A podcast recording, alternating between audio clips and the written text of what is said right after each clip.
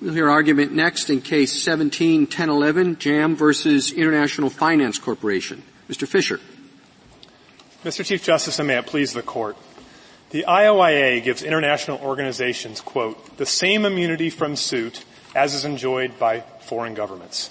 The plain text of this provision, coupled with the structure of the IOIA and the drafting history, make clear that the same immunity provision gives international organizations the same immunity that foreign governments are entitled to today under the Foreign Sovereign Immunity Act. Starting with the text, my opponents do not dispute that as a general rule, when a statutory provision refers to another body of law, especially as here in the present tense, that body of law is incorporated as of the moment of suit in any given case. And indeed, they don't dispute. The foreign books that I looked up, I mean, going back forever, don't say quite that. They say that's true as long as the changes are consistent with the purpose of the adopting statute. And indeed, the Indian case, you know, the word was now. Was it now 1934 or now later? In the case we wrote last term that Justice Gorsuch wrote, the word was monetary relief. Does that mean as of the past, or does it mean what we call money relief now? I mean, there are many cases like that. And here the word is is. Does the word is refer to the past? Is at the moment of passage or later? The two arguments that I'd like you to address that are opposite you are, one, states do many things, nations, many, many things. And so if we take immunity from them for commercial things, we leave lots of immunity with them for those other things. But international organizations, some of them, do only one thing, lend money or the equivalent. And if we take immunity from them, that's the end of the immunity, or close. That's one argument. The second is this. If we decide against you, and we've made a mistake, or along comes a case where they really should have immunity, the President and the State Department can give it to them. If we decide with you, well, if along comes a case where they should enjoy the immunity, no, nobody can do anything. Did I say that correctly? Have you got the argument? Okay. I might have said it backwards. No. So I think you gave me two things and then one before it, which was the statutory text. Yeah, that's right. So let me start with the statutory text, Justice Breyer. And the word is, in this Court's jurisprudence, always means at the time of suit, not at the time the statute was passed. And we've cited reams of cases to that effect. My opponents cite only one case on the other side. That's an Armed Career Criminal Act case. Even there, is didn't mean at the time of suit. It meant at the time of the prior conviction. So is on our side of this case.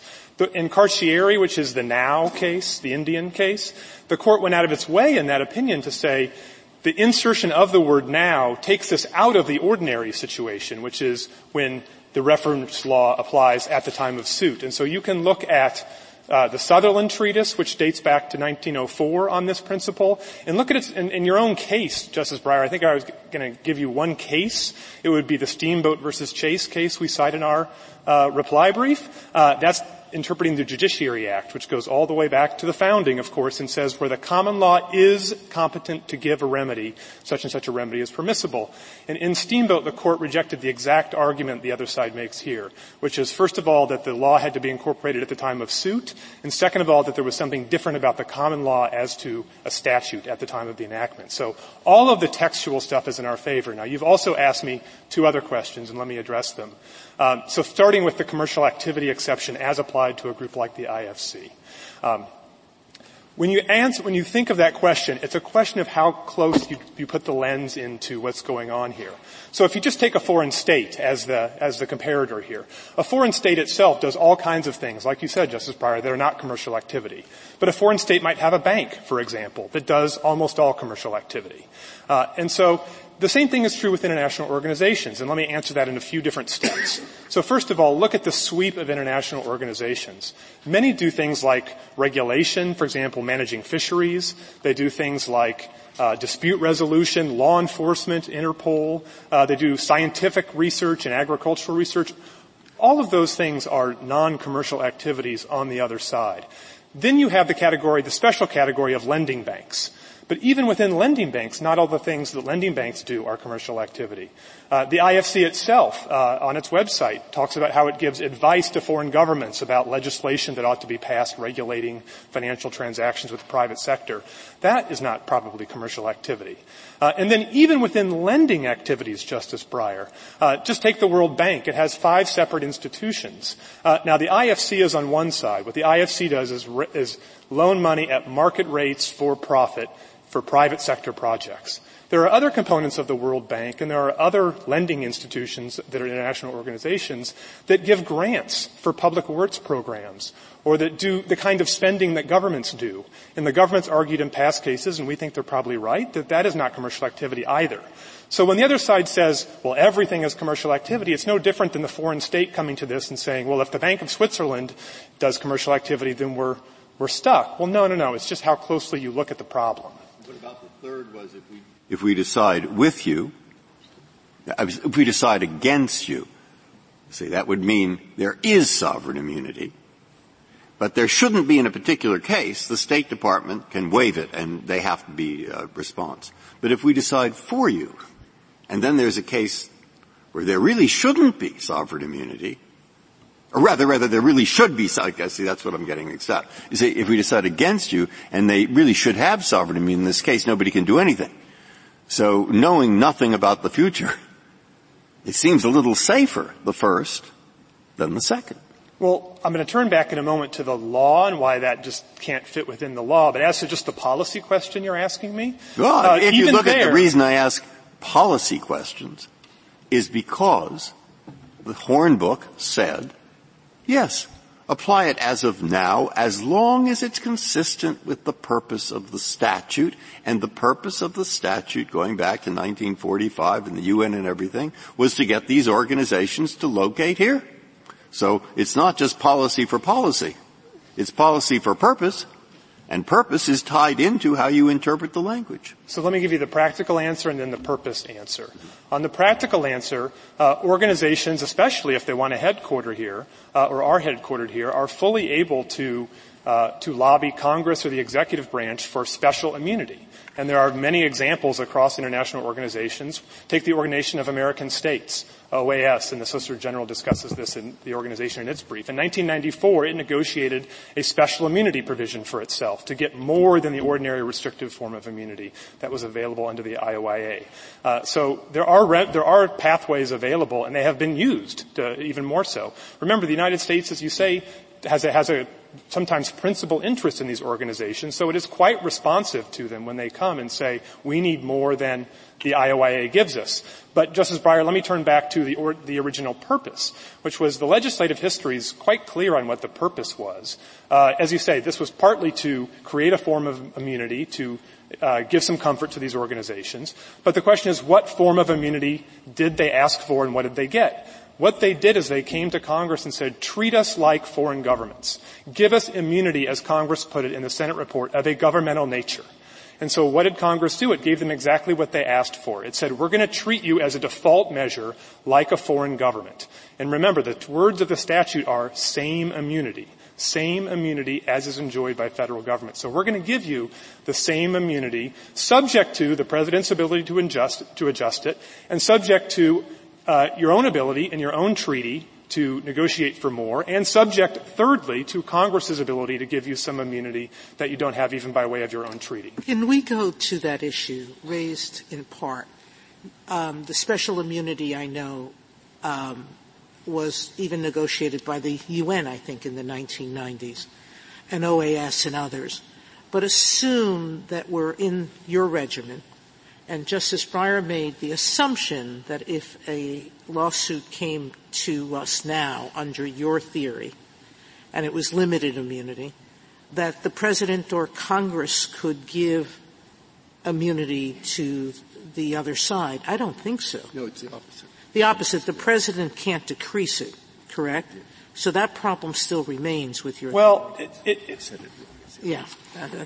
I think it may or may not remain, Justice Sotomayor. That's certainly we would say we can go forward on this suit because there is no such law.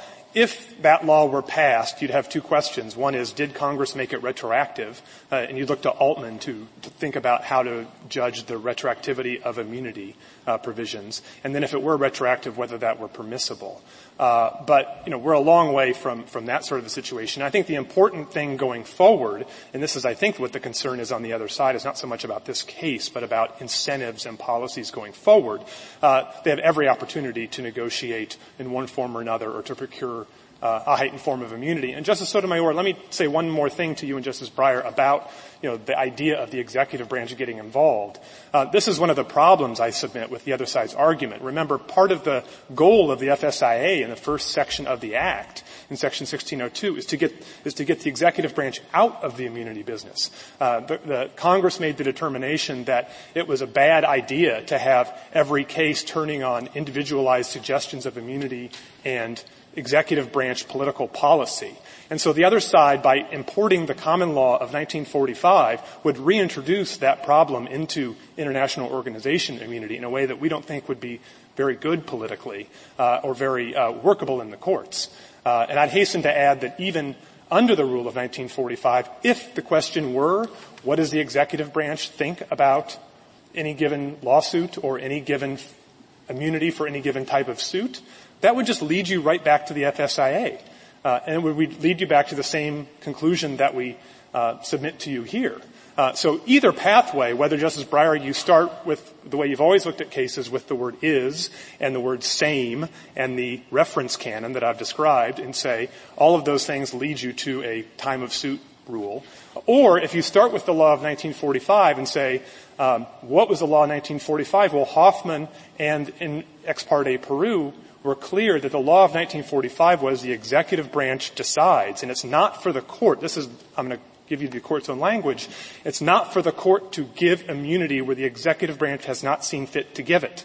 And if that were the test, you'd come right back to where I started here, which is that the FSIA would control, or at the bare minimum, the executive branch position in this lawsuit on the type of immunity that ought to apply in this situation would control. Mr. Fisher, so, if I can pick up on Justice Breyer's question. The reference canon, I take all of your points, but sometimes, let's say we have a statute that refers to another statute. Usually we would look at the second statute that's being incorporated as of the time of the adoption of the first statute, right? So if this statute were to say, go look at Section 5, right, we wouldn't look at it the way it's been subsequently amended. We'd look at it as it was originally enacted in 1945. Why isn't that idea pertinent here? You know, when we refer to a specific law, we don't take it to evolve over time. So for two reasons, Justice Gorsuch, and one of them, you'll forgive me, is going to be something you said in the El Encanto opinion. I was afraid of that. But for two reasons. One is Congress has a choice to make when it writes legislation. It can lock in a given rule by setting a specific statutory provision and says, that's the rule we want. Just like if Congress uses a particular word, the time of the enactment, the meaning of that word at the time of enactment would be what we'd assume Congress wanted. Or Congress can do something different, which is to say, look, we're not sure exactly the meets and bounds of the law. We're just going to tie it to this other area of law as a general matter. And that's what Congress did here. It did the latter. So it took an area of law as a point of reference and said, just use that as the default rule and then adjust as necessary. And those are just two different pathways Congress can go down, and they date, as I said, all the way back to the first Judiciary Act. They're in the Sutherland Treatise, all the way back to 1904. And so there's just two different pathways Congress can go down. And it makes perfect sense, I think, in a situation like this, especially where you have a common law doctrine being referenced, at least a common law at the time, and one that was indeed not just any old common law doctrine, but one that was in a great deal of flux at the time. So it made every good reason for Congress to have a general reference, not a specific one. And then the second reason, Justice Gorsuch, is the one you mentioned sitting on the 10th Circuit, which is that as time goes by, it becomes all the more stilted or antiquated or even foolish sometimes to try to answer questions in the modern day according to what some bygone-era doctrine would have required, and especially a bygone-era doctrine like this. If I understand the other side's position correctly, basically, the question they would want every federal court to ask in these cases is, what would the Truman administration, State Department have wanted to do in this case? And when you have things like this, which didn't even, or an organization that didn't even exist at the time, sometimes doing activities that weren't even contemplated at the time, things like sovereign wealth funds, which foreign sovereigns now engage in, for example. Who knows what the State Department would have thought then.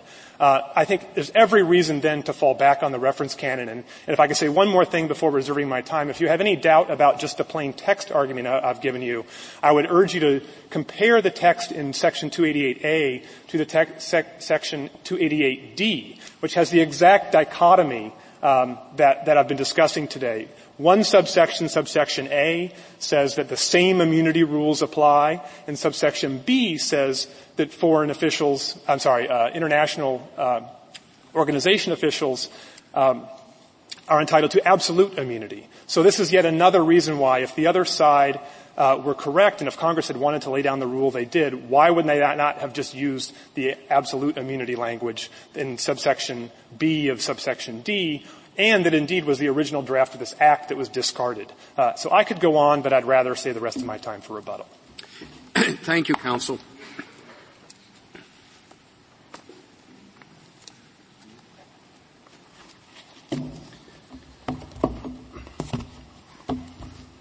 Mr. Ellis? Mr. Chief Justice, and may it please the Court. If I could, I'd just like to pick up right where my friend left off. There's been a lot of discussion so far this morning on the text of Section 288A. We agree that the petitioners have the far better reading of that phrase in isolation, but I think it really settles the deal when you look at the entire structure of the Act. The IOIA doesn't just grant immunity in Section 288A-B, but it provides a whole host of immunities, and it does it in two different ways.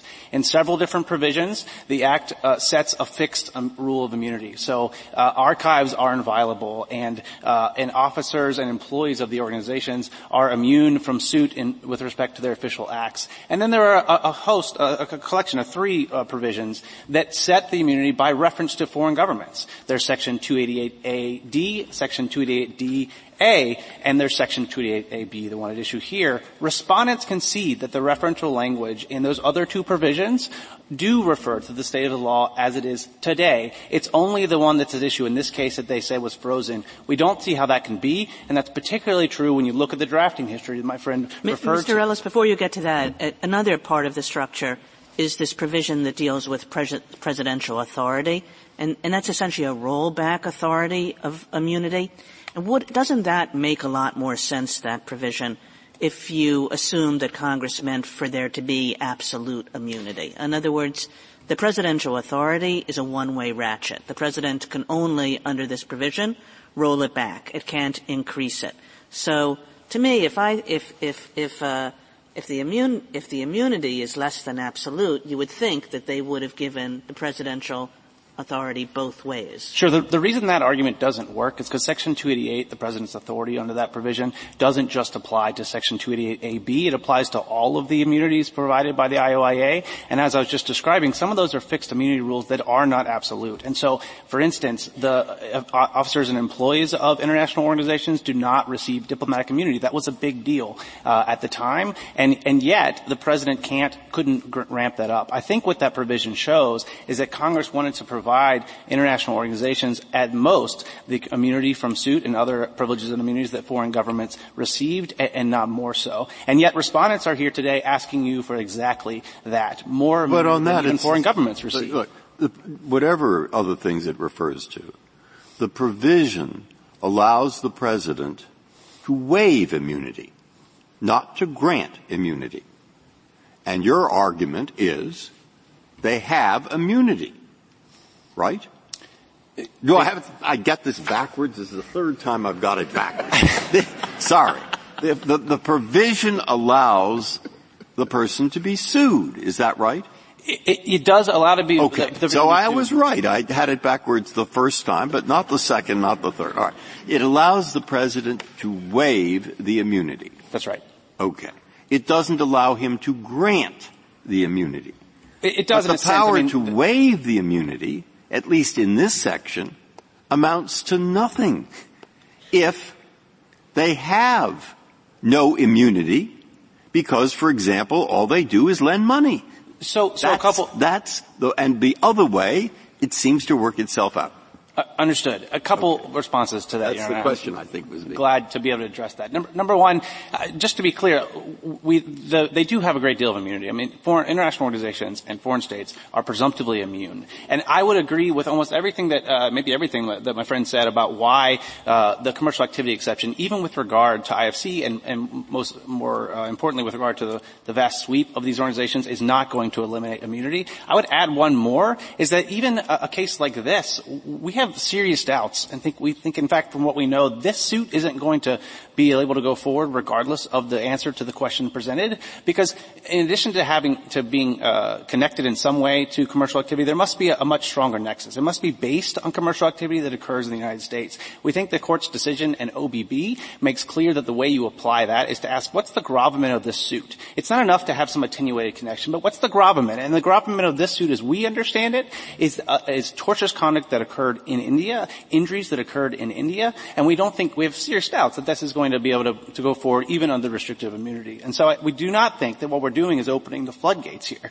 Rather, the sort of concerns that cases that would be barred by respondents' absolute rule of immunity and would be allowed by ours are sort of quintessential domestic disputes, contract disputes with your contractor who renovated the building, the slip and fall at the organization's headquarters, or the driving accident on the streets of New York and DC. Do you have any idea about how many of these kinds of organizations are headquartered in the United States? I think the numbers are in the 20 to 30 range. There's about somewhere 80-some organizations that have been designated for protections under the IOIA, and 20-some that are headquartered in the United States. That are commercial? I did not know.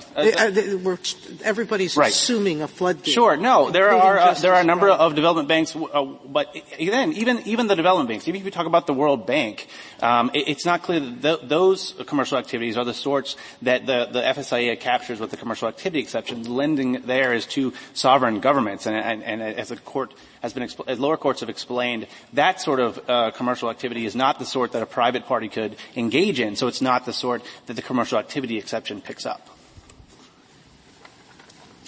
Well, I have the IFC, the IMF, the World Bank, the Inter-American Development Bank, the Asian Development Bank, the African Development Bank, the International Development Association. That's only half of them. I'm not sure what percentage of that is. I want to point out that some of those organizations have their own immunity provision in their charter, and so that's what we think. If you look at the history, that's how it's been dealt with for organizations that require absolute immunity. We've entered into agreements. I would point again to the OAS agreement, where the State Department is just crystal clear that what OAS did in that agreement was to negotiate absolute immunity because they thought that's what they needed in order to put their headquarters here. We agreed to that, and we said, but hey, this is not our usual practice. Ordinarily, we afford only restrictive immunity. Mr. Ellis, I guess I'm not sure I quite understood what you meant.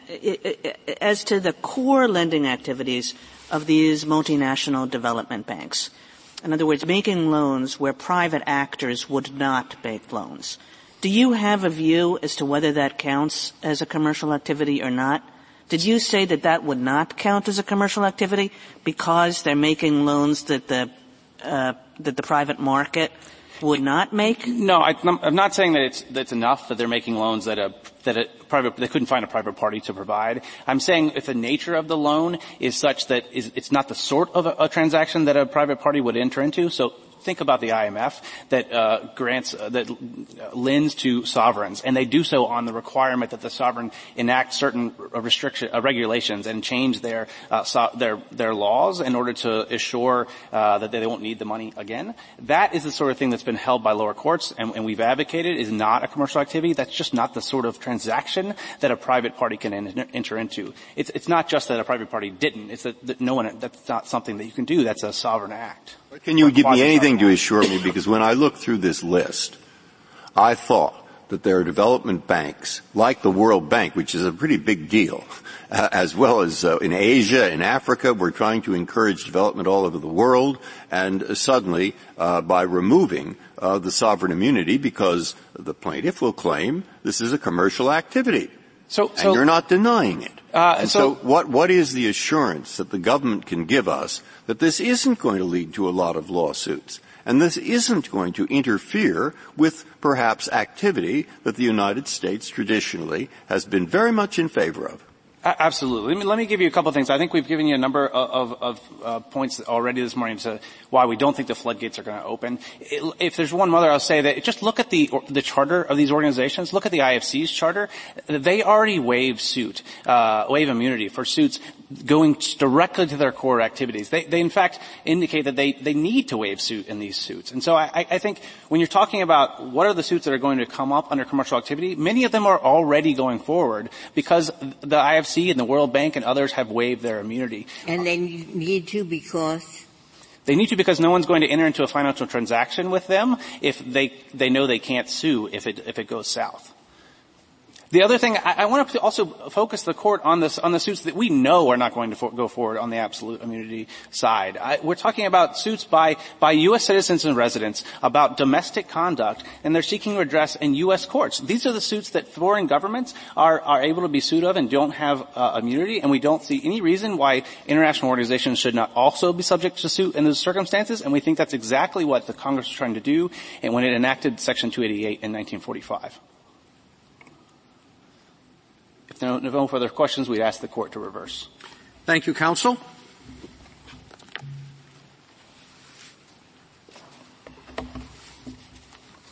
Mr. Verrilli. Thank you, Mr. Chief Justice, and may it please the court. The IOIA prescribes a standard of virtual absolute immunity that is fixed and not evolving. We know that because the text incorporated common law terms that had a settled meaning of virtually absolute immunity, and because a fixed standard makes the most sense in light of the statutory context and purpose. Now, the reason that Congress enacted the IOIA was to fulfill treaty obligations that committed us to provide virtually absolute immunity. Those treaty obligations did not commit us to treat international organizations the same as foreign states were treated. They committed us to the substantive standard of virtually absolute immunity. And therefore, if the language in Section 288AB is interpreted in the way my friends on the other side suggest. So why didn't Congress say that the way it did in the other provisions of this Act? And if it intended that in no change, it could have said it and given the very exception it gave, which is that the president or the executive could reduce immunity, which was the standard at the time. So let me start with the basic question. We think if the court applies the normal rules of construction that it applies in statutory interpretation cases, that Congress did say that it was providing virtually absolute immunity. And the case in particular that I would point the court to is the Neder decision, 527 U.S., and in particular to page 21 of the Neder decision. That case, of course, was about whether mail fraud and wire fraud incorporated a materiality standard. This is an opinion by Chief Justice Rehnquist, unanimous for the court on this point.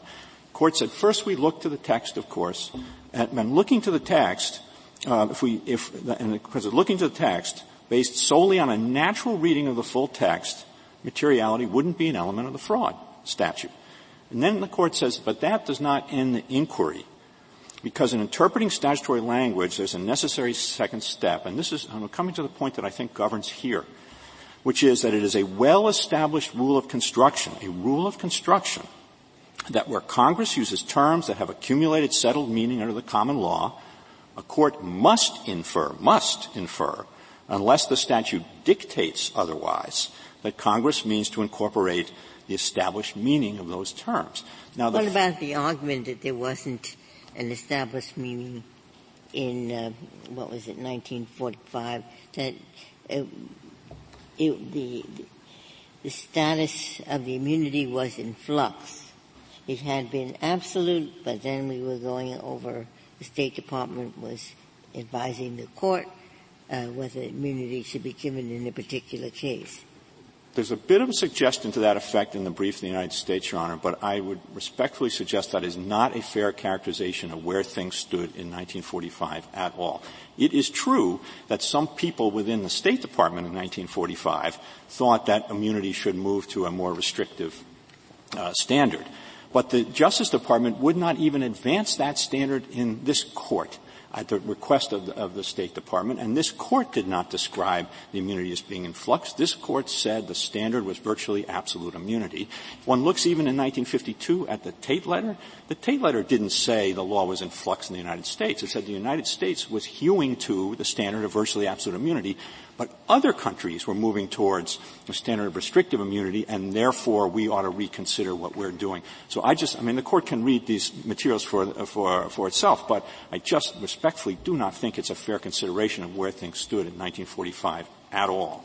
And then, I'd like to pick up on a related point that came up in the brief of the United States. It's another statement in the brief of the United States, and it came up at argument today that, look, this really isn't the problem because for those organizations that need immunity that goes beyond the restrictive immunity, we've always understood that they can go get a special statute, and they've gone and gotten special statutes. The United States says on page 27 of its brief, precisely because the IOIA didn't provide that level of immunity. They give these three examples, IMF, World Trade Organization, and Organization of American States. I'd like to take a minute and go through each of them because it doesn't hold up with respect to each of them. With respect to the IMF, for example, it is true. The IMF, it has a treaty. There was a statute that gave that treaty effect under U.S. law, which ended up providing for absolute immunity. But it can't possibly be that that was undertaken based on any sense that the IOIA didn't provide that level of immunity, because the IMF statute was enacted in July of 1945, and the IOIA wasn't enacted until 5 months later. So it can't possibly substantiate what the government was saying. If one looks at the WTO treaty, so it is true with respect to that treaty that it committed us to a very wide scope of immunities. It said that the United States will commit to providing virtually all of the immunities provided under a whole different UN convention, the UN Convention on Specialized Agencies. Now that convention has all kinds of tax immunities and property immunities that go way beyond what the IOIA provides. So, of course, they needed another statute in order to make those treaty commitments. That doesn't prove anything about whether anybody thought that the IOIA failed to provide virtually absolute immunity. In fact, the historical evidence, I think, really, to the extent points in any direction, it points very much more in our direction. And the best way to see that is with respect to the way the United Nations was treated by the executive branch in this country. Now, we signed the UN Charter in 1945, committed us to provide what the Charter describes as the necessary immunities. Then the UN Convention on Immunities was negotiated in 1946, which said that the UN should get virtually absolute immunity. Not the same immunity as foreign states, virtually absolute immunity. Now, the United States did not ratify that convention until 1970. So on the theory that my friends on the other side have, from the moment of the Tate letter in 1952, when foreign state immunity became restrictive and not virtually absolute anymore, we were in violation of the commitment we made in the UN Charter. Now, if that was true, you would certainly expect the State Department, A, to address it in the Tate letter, but there's nothing in there. It's a classic case of the dog that didn't bark. And B, you'd expect them to try to do something about it, like get the UN Convention ratified immediately, because otherwise we're going to be out of compliance with our obligations to the granddaddy of all international organizations, the United Nations. But there's not from 1952 until the ratification of the convention in 1970, you can't find one word by anybody in the executive branch ever saying that. What you do find... Commercial activities was the UN doing at that time.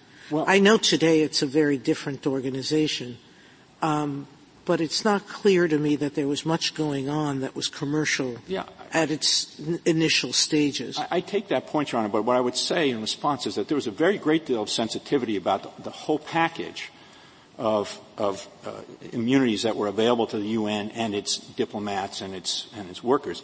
And there was concern all along from 1952 to 1970 that where the executive was urging Congress to ratify the convention, but the only things ever mentioned were the immunities for diplomatic individuals.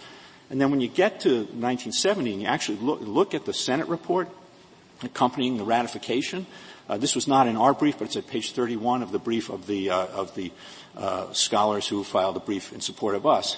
It quotes the Senate report from 1970, and what the Senate report says is we're not granting the UN as an organization any immunity it didn't already have under the IOIA.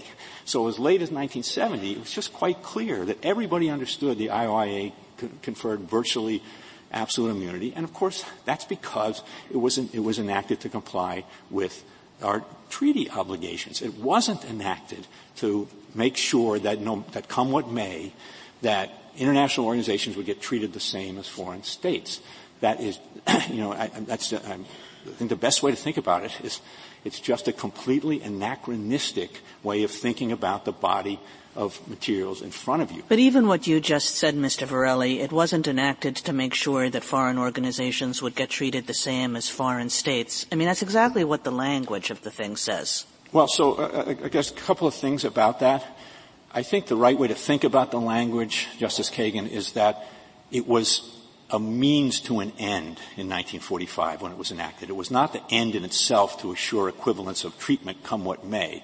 It was the means by which Congress ensured that it would fulfill its treaty commitments, and those treaty commitments were to provide virtually absolute immunity. And we know the Senate report says we're enacting this provision to fulfill our treaty commitments. And our treaty commitments, again, were not to treat them the same. They were to provide virtually absolute immunity. Do you think it was you answered Justice Ginsburg's questions about how far we were from the Tate letter in 1945, but do you think it was inconceivable to Congress that the common law of immunity would change? Well, I can't say that it would be inconceivable to anybody, but what I can say is if one looks at the debates surrounding the passage of the IOIA, is once again, it's a dog that didn't bark. You can't find a single person anywhere saying anything remotely like the proposition that we need to adopt a standard that will evolve over time because we have a concern that foreign sovereign immunity law will evolve over time. There just was not any part of anybody's thinking at the time. They were trying. You have to remember, this is coming out of the Bretton Woods system. We have Bretton Woods. We set up all these organizations. They have a desperate mission in front of them to try to rebuild the world after the carnage of World War II. There's a lot of pressure on Congress to get these organizations up and going and give them the immunity we promised them so they can go out and do their work. That's what led to the enactment of the IOIA. It was none of these other things. As I said, I really think if you look at the historical materials, the gloss that my friends on the other side are trying to put on it is completely anachronistic. They're taking a different concept that they've come up with now and trying to retrofit the historical facts to match it, and it just isn't right. The Russians at that time, 45 and so forth, that were putting all these businesses into state entities.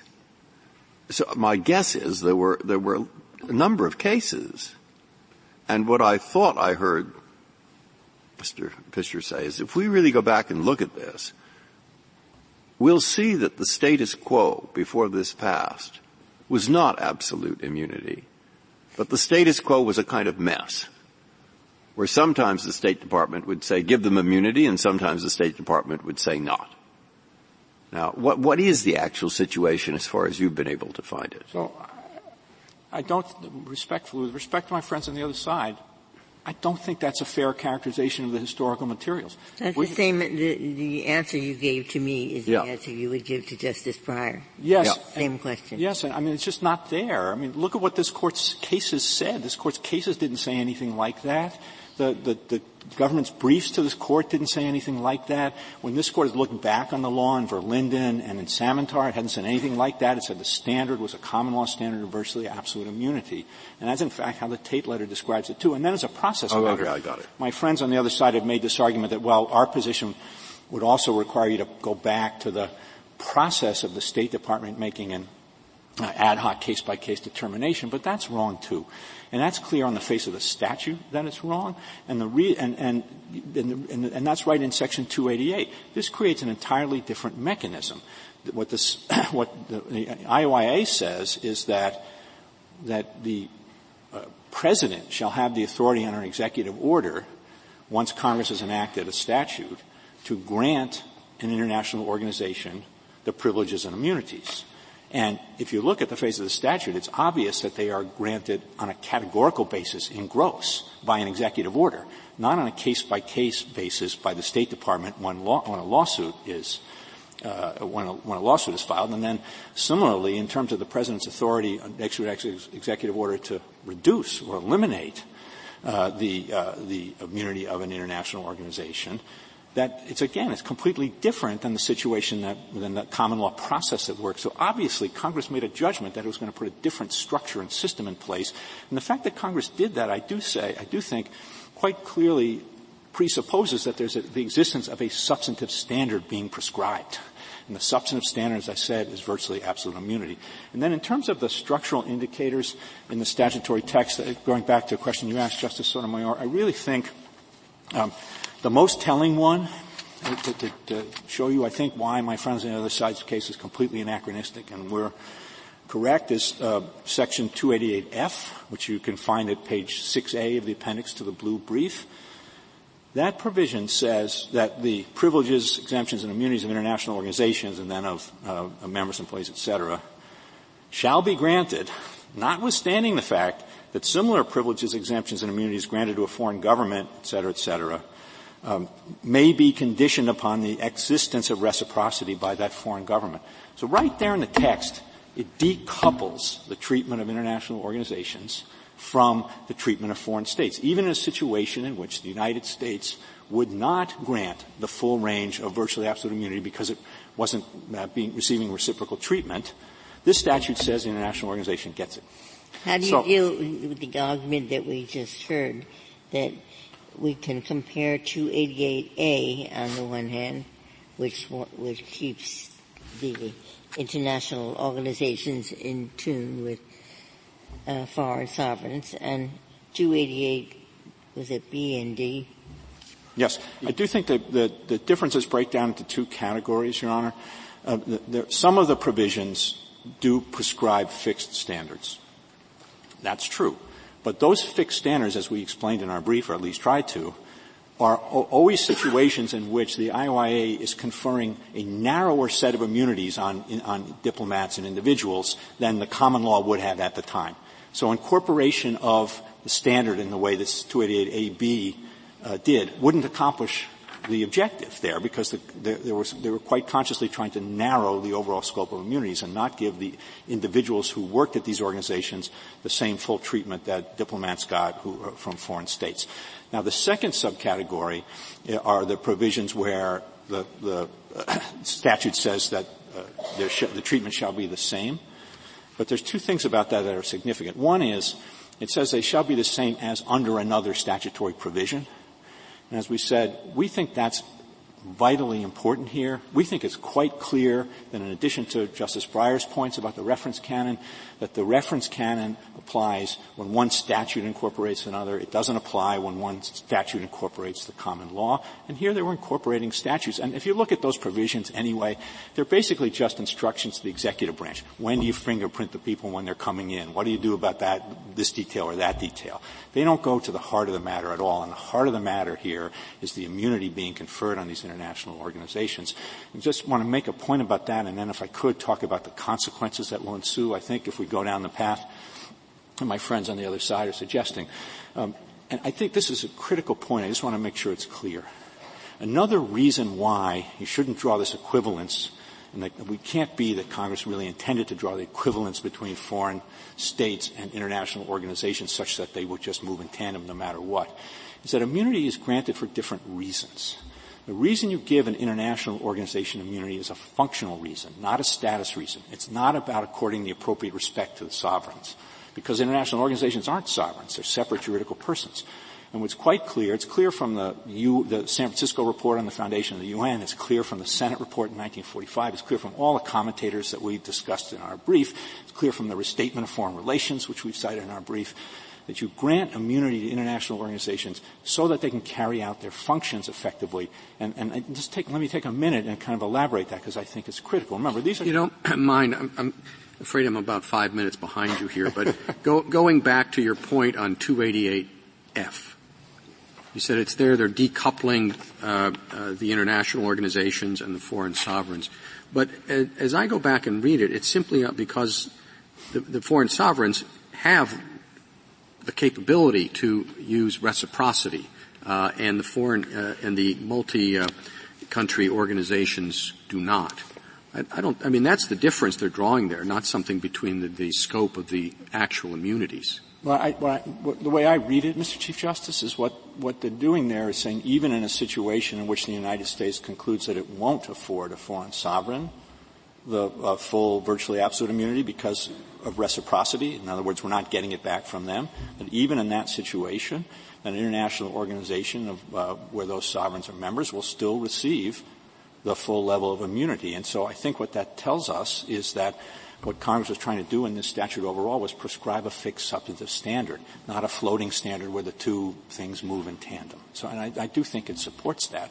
And if I could just go back to the functional point, remember, these are collective bodies. The members come together. They take resources from each of their own countries. They put them in to these organizations. They make collective decisions about how to deploy those resources.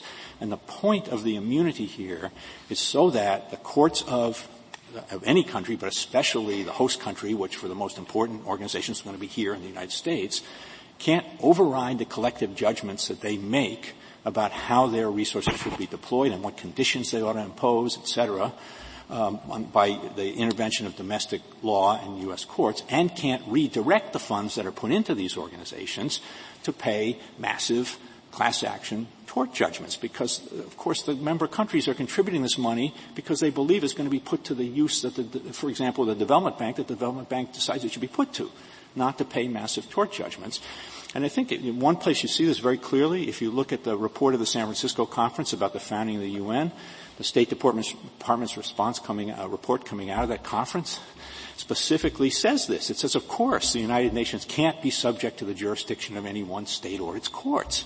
And it's for exactly this reason. And the same thing is true generally. That's why you give it, not for functional reasons. Not for reasons of status, but for functional reasons. And I think another key reason why you shouldn't be thinking about this as a standard that evolves downward over time is that those functional reasons don't evolve downward over time. Well, what about the point that most of the concerns you have are going to be dealt with by the requirement of a nexus to activity in the United States as opposed to simply abroad where the projects are funded? Yes, I was gratified to hear the United States say that, but if I could just answer your honest question directly, but I want to broaden it out a little bit, because I think what essentially the United States is saying here is, look, the statute leaves one with no choice but to apply restrictive principles of immunity. You've got to jump off that cliff. But don't worry, it will be a soft landing because the FSIA will take care of a lot of these problems. And I guess what I would say about that is, in the unlikely event you don't agree with me, I hope they're right. But there's no guarantee that they're right. Are the lending decisions, which may be fairly detailed and may include dozens of conditions, made within the United States? Well, yes, I think that's a big part of the problem. And are there lawsuits that could say that there was negligence in determining in a different country who the persons were or the conditions under which the money would be spent? Is that an American lawsuit saying what you've done here is commit the act of negligence or failure to be a fiduciary here? That's this lawsuit. Justice Breyer, that's exactly what they're alleging. Well, but I mean, is that consistent with our opinion in the OBB case, which I think if the complaint is based, the gravamen of the complaint, not specific steps along the way, I mean, that was the issue we dealt with in that case. And I appreciate the fact that it's, to some extent dependent on the facts and particular allegations, but it would seem to me to require a lot more than simply the specific decisions. Where's the gravamen or gravamen, however you say, with what's going on here? Well, we would certainly say it's India, of course. And yeah. If we have to defend ourselves on that basis, we will. But I think it understates the real concrete risk here. And what I'd like to do to illustrate that, if I could, is first talk about the organizations that are going to be exposed in a way that they wouldn't be under the law. And as Justice Breyer indicated earlier, it's important to remember, this has been the law in the DC Circuit for decades, and people have ordered their affairs based on the assumption that there was virtually absolute immunity. But with respect to the consequences and the groups affected and then the types of effects, with respect to the groups affected, You've got the entities like us, the multilateral development banks. Justice Breyer's identified many of them. Now, the main ones are here in Washington, D.C., and they're making their decisions here, and I think critically, too, there are billions of dollars of assets here. Now, we're going to make the OBB argument for sure, and I hope we win if we have to make the argument. I hope we win.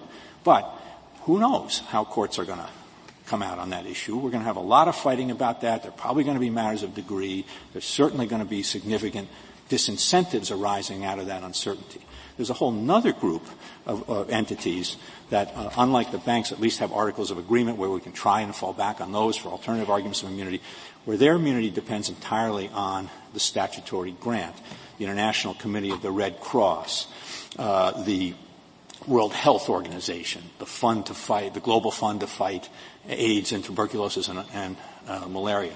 They're all entirely dependent on the IOIA for their immunities. And those immunities are drastically different after this. And then we do have the issue, I think, with some organizations that we may even actually now be out of compliance with our treaty commitments. And what's going to happen? Here's what I think is going to happen. And I think this lawsuit helps you see it. Now, the basis of this lawsuit is the following. IFC, when it loans money here, it's loaning money in parts of the world where private capital won't go unless we go in there. And very often they have undeveloped legal systems, and they certainly don't have robust environmental protections or labor protections. So what the IFC has done is lean into those. It put those kinds of environmental standards and labor standards into its agreements, saying you want this money to do this development project. These are the standards that you've got to live up to.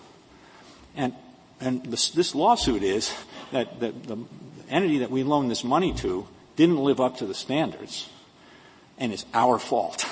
And so we're being sued here. Well, it's going to create, if that kind of a suit can go forward, and hopefully it won't be able to, Mr. Chief Justice, but if it can, it's certainly going to create an extraordinary disincentive for organizations like ours to lean into those kinds of standards because we're going to be hoisted by our own petard. Then we've also got a robust internal accountability mechanism where if people think something's gone wrong in one of our projects, they can come to us and they can say, look, there's a problem here, and we investigate, we take internal remedial measures if we find there's a problem. Well, the factual basis for the lawsuit is the report of our internal accountability process. So if they can just grab that and take it into court and make it the basis for a class action tort lawsuit in which they can make a claim for all this money, it's going to create a powerful disincentive for us not to engage in that kind of self-policing activity. And I would submit that, even if things ultimately work themselves out under the FSIA, I hope we don't have to deal with that, but even if we do, it's going to take a very long time. There are going to be a lot of difficult cases at the margin. There are going to be very serious disincentives immediately.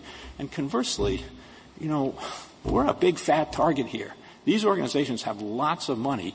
And, of course, foreign plaintiffs want to sue here. They can bring a class action. They get liberal discovery. They can get punitive damages, get all of these advantages by suing here. So instead of suing the person who actually injured them, the power plant in India, they come here and sue us. And I really think what you're going to see here is that this is just going to become another version of the sorts of foreign-cubed lawsuits that the Court has been concerned about under the Alien Tort Statute, where the international organization is just going to be subbed in for the foreign defendant. And it's going to be subbed in a situation where we have a very significant pile of money. And if I could just close with this thought, and I'm just going to pick up on Justice Breyer's thought. The law in the District of Columbia, where virtually all these organizations have been housed, or headquartered, has been virtually absent immunity under DC Circuit law for decades. That's the standard everybody's been operating on. Nobody has suggested that anything has gone wrong under this statute, that there are any deleterious policy consequences, that the interests of the United States are adversely affected in any way. In fact, if you look at the amicus brief from the former secretaries of Treasury and State, they think that the policy of the government arguing now is going to disrupt the United States' ability to function effectively with these organizations. It's all been fine. But they're asking you essentially, to repeat a metaphor used before, to jump off a cliff. And hopefully it'll be a soft landing. But we don't know that, and it could easily result in a lot of disruption to the good work that these organizations do. And I guess what I would suggest is that if that's going to happen, it ought to happen through legislation. Congress can look at this. Congress can change the law if it wants to. But this has been the law for a very long time. There's no evidence that it has done anything other than work well. And therefore, I think the Court should affirm the D.C. Circuit. Thank you. Thank you, counsel. 4 minutes, Mr. Fisher. Thank you. I'd like to make 4 points, and I'd like to start with the text of the statute itself. And simply say, when Mr. Verrilli talks about the Neder doctrine and the common law doctrine that you look at the term, a term's meaning at the time of enactment, he's mixing apples and oranges. And I think all the citations in our reply brief should make it absolutely clear that there's a doctrine on the one hand that talks about incorporating a body of law, and there's a doctrine on the other hand about giving meaning to a specific term. We're in the former camp here. And as to the point about whether the common law was evolving at the time, two things will stand on the papers as to the fact that it was somewhat in flux. But the more important point is, even if it weren't in flux, it wouldn't matter one whit, because the other side is making a sweeping proposition, which is any general reference to common law is fixed in time. That would disrupt any number of federal statutory regimes, from the Federal Tort Claims Act, enacted the year after this statute, the Equal Access to Justice Act, the Federal Government's Piracy Statute, Federal Rule of Evidence 501. I could go on and on with federal statutory regimes that reference the common law in exactly the same way the statute does here. The Civil Rights Act of 1866, if you want one more. All of those would come out the other way from this Court's jurisprudence and from all the understanding if the other side is right about statutory interpretation. So I think the only thing the other side has is they have a bunch of policy points to make for this Court. Now, we don't think they should control, but let me answer them. So first, as to our treaty obligations. So one about at the moment of enactment. My friend kept saying that there were various agreements in place that required virtually absolute immunity. None of the agreements use those words. Instead, what those agreements said is that certain organizations were entitled to immunity to allow them to perform their necessary functions. That's a very different thing than absolute immunity, and it's very different because none of the organizations involved were performing, Justice Sotomayor, commercial activities that were essential to their core functions, not the UN, not any of the other organizations. So we weren't in breach of any treaty rights. And if you have any doubt on that, I would urge you to look to the federal government's position then and now. It's not just a brief filed in this Court. It is the position that 4 different presidential administrations have taken. The Carter administration right after the FSIA was passed, the George H.W. Bush administration, the Clinton administration, and now the Trump administration have all consistently held that the FSIA rules are incorporated into the FSIA. Next, on the floodgates concern, I've explained earlier, and I hope you'll think about the fact that while the core activities of the IFC might be commercial activity, not all of the IFC's activities are, and certainly not all the activities of international organizations are. But let me add one more thing. My friend talked about big lawsuits of ruinous liability. Well, there's 2 very easy ways to control that. One is, to the extent any claims are on contracts, they can write their own contracts and negotiate their own contracts. As the Solicitor General points out, they can even deal with third-party beneficiaries in their contracts if they choose. Secondly, as to tort claims, they can, and in fact commonly do, indemnify themselves against tort lawsuits. In this very case, their agreement indemnifies them against any judgment and all legal fees. So these organizations have every manner of method to deal with any potential liability. And in fact, they are, which sort of belies the suggestion that they think they're absolutely immune from lawsuit. Finally, let me say one thing about the so-called foreign cubed problem or the facts of this case. Now, obviously, we think that we would satisfy the Grobman test. They've never made that argument, and if they want to make it, we can have that conversation in the lower courts. But bear in mind what you're being asked to do in this case is to announce a categorical rule for all cases dealing with international organizations. So my friend in the Solicitor General's office talked about just regular tort slip and fall cases and the like in the United States. Let me give you one other thing to think about. Some international organizations actually do their work in the United States. The Border Cooperation the Border Environmental Cooperation Commission does wastewater treatment plants in Texas and California. I can't think of any reason why they would be immune from those infrastructure projects in a way that no private business or public government would be. Thank you, counsel. The case is submitted.